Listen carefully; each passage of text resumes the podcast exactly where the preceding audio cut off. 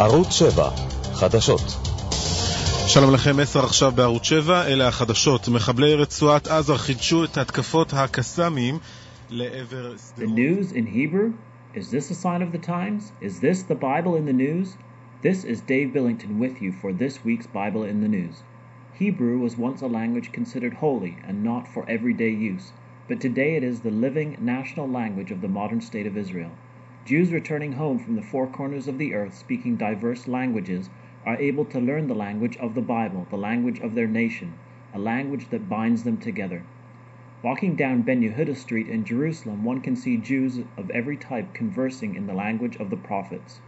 Eliezer ben Yehuda, who the street is named after, was the man who dedicated his life to Zionism and principally the resurrection of the Hebrew language. In his words, the rebirth of the nation of Israel in its own land, speaking its own language, was his goal. Eliezer saw that a nation needed a common language in order to function, and he moved to Jerusalem where he set to work. He started publishing a Hebrew newspaper called The Deer. The first issue was published in October, 122 years ago. When Eliezer and Deborah had their first child, he was brought up in an environment that was strictly only Hebrew speaking, becoming the first native Hebrew speaker in about 2,000 years. Eliezer ran the newspaper, taught Hebrew, and worked on his Hebrew dictionary as if possessed. However, there was a greater unseen hand at work.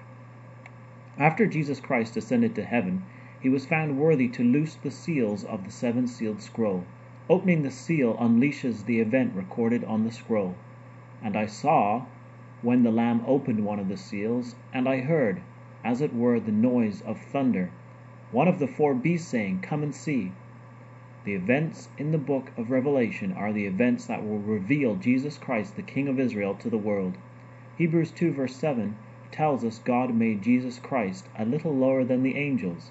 Thou crownest him with glory and honor, and didst set him over the works of thy hands. So it is the hand of Jesus Christ that is preparing the world for his return as King. It is his hand that has brought the Jews back to the land. It is his hand that has brought the land back to life, and it is his hand that has worked to revive the Hebrew language. Scholars have told us that Aramaic was the language that Jesus spoke and the language that was used at that time. However, some are beginning to speak out differently, but don't expect a big change of opinion. The movie The Passion was all in Aramaic. And with rising world anti Semitism and many attempts to remove historical ties of the Jewish people to Israel, I can hardly see it becoming popular to promote a Hebrew speaking Jesus. The Dead Sea Scrolls present a very different picture than the old Aramaic theory, with approximately 80% written in Hebrew, including day to day letters, general commentaries, and literature, all from the time of Christ. The revelation of Jesus Christ uses Hebrew on two occasions, once in chapter 9, verse 11, where we read, And they had a king over them, which is the angel of the bottomless pit, whose name in the Hebrew tongue is Abaddon, but in the Greek tongue hath his name Apollyon. This is a Hebrew word used in Job 31, verse 12, and translated destruction.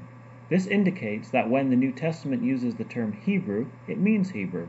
It is clear that the Apostle Paul used Hebrew to address the Jewish people in Acts 22. Men, brethren, and fathers, hear ye my defense, which I make now unto you. And when they heard that he spake in the Hebrew tongue to them, they kept the more silence. It simply does not make sense that the Jews kept the more silence when they heard he spoke Aramaic. Jesus himself had used the same technique years before to make a deep impression on Paul, then Saul, on the road to Damascus. And when they were all fallen to the earth, I heard a voice speaking unto me, and saying in the Hebrew tongue, Saul, Saul, why persecutest thou me? It is hard for thee to kick against the pricks. Acts 26, verse 14. Some people think that it is a matter of speculation whether the language of the restored kingdom of Israel will be Hebrew. I can't think what other language would be substituted English, French, or German.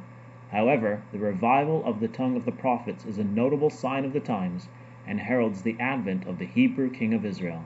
Come back next week for more Bible in the News.